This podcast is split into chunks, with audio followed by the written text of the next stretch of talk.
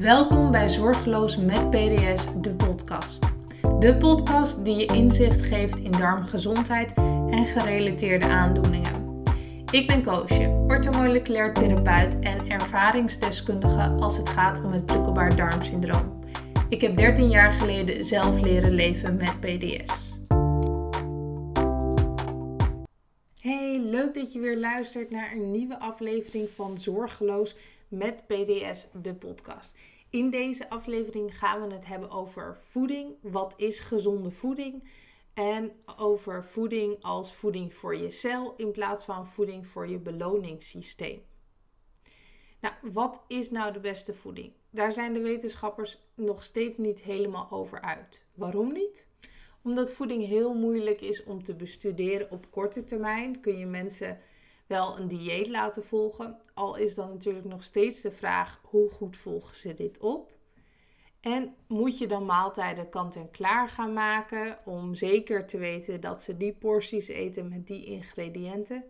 Wat natuurlijk weer een ander effect heeft dan als iemand zijn maaltijd vers bereidt. Dan is er nog het verhaal van voeding op de lange termijn. En ook dat in een gecontroleerde setting is moeilijk om te bestuderen. Maar naar een paar aspecten is zeker gekeken en een van de best onderzochte voedingsleefstijlen is het Mediterraanse dieet.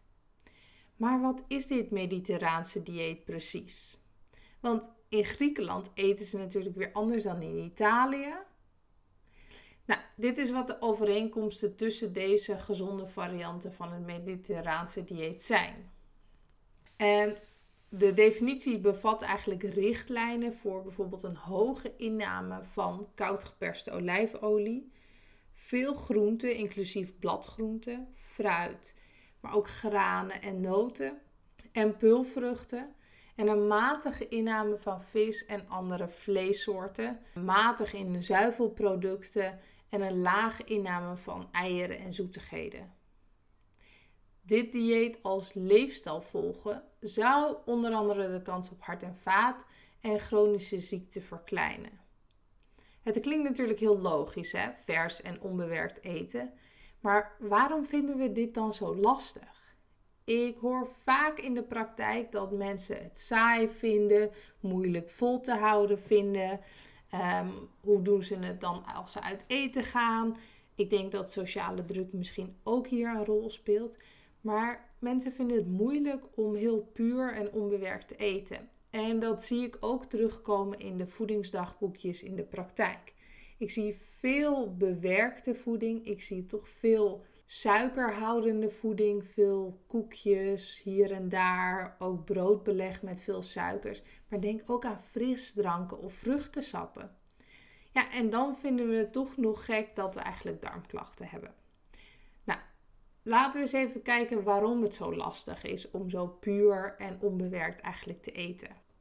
Wij zijn eigenlijk geprogrammeerd om suiker en vet, en dan wel de ongezonde vetten, te adoreren. En het omschakelen naar gezonde voeding die onze cellen brandstof geeft, is dus heel erg moeilijk. We worden geboren met een voorkeur en een afkeer voor bepaalde smaken. Vanaf onze geboorte zijn we geprogrammeerd om suiker lekker te vinden. Een morfineachtige stof in ons brein zorgt voor een beloningseffect als we suiker eten. De zoete smaak geeft dus een beloning en hoe zoeter de smaak, hoe groter deze beloning. Deze programmering heeft ermee te maken dat vroeger, en dan heb ik het over de oertijd, suiker heel schaars was. En suiker is een ontzettend goede, maar ook snelle brandstof voor ons lichaam. En dus was het in die tijd heel handig dat je daar onbeperkt van kon eten. We werden dus beloond als we op zoek gingen naar suikerhoudende voedingssoorten. Denk aan rijp fruit. Alleen tegenwoordig is er meer dan genoeg suiker beschikbaar en is het dus eigenlijk helemaal niet zo handig dat we voorgeprogrammeerd zijn om suiker lekker te vinden en ook nog eens onbeperkt door kunnen eten. Oké, heel even terug naar dat mediterraanse dieet en vooral over welke voeding ons lichaam nu eigenlijk echt voedt. Je moet voeding zo zien als een soort kasteel van Lego. En dit kasteel is opgebouwd uit allemaal kleine blokjes. En deze blokjes bevatten de nutriënten zoals vitamines en mineralen, maar ook aminozuren. Hè, dit zijn de bouwsteentjes voor eiwitstructuren en vetzuren. En van deze Lego-blokjes kan je ook wat anders maken. Hè? Dus een appel is opgebouwd uit allemaal van dit soort Lego-blokjes. En ons lichaam, als we het opeten, als we gaan verteren, haalt al deze blokjes los van elkaar en kan er vervolgens weer wat anders van maken. Van deze Lego-blokjes kunnen we bijvoorbeeld een draak of een auto maken. En van de nutriënten die je dus binnenkrijgt via je voeding, kan je lichaam weer een ander voorwerp maken. Denk aan hormonen, maar ook cellen voor je afweersysteem.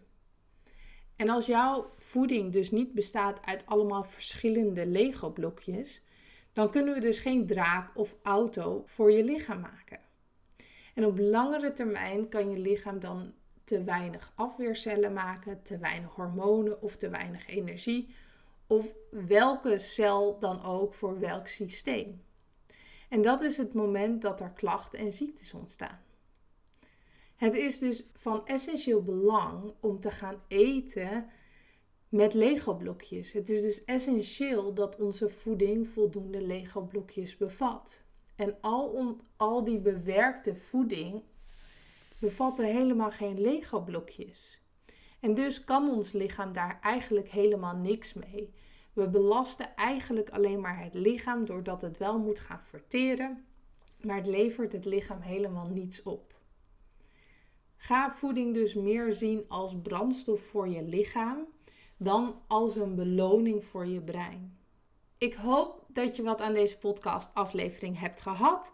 Vind je het nou leuk om vaker een aflevering van Zorgeloos met PDS, de podcast, te luisteren? Zorg dan even dat je deze podcast gaat volgen. Dan krijg je vanzelf een seintje wanneer er een nieuwe aflevering online staat.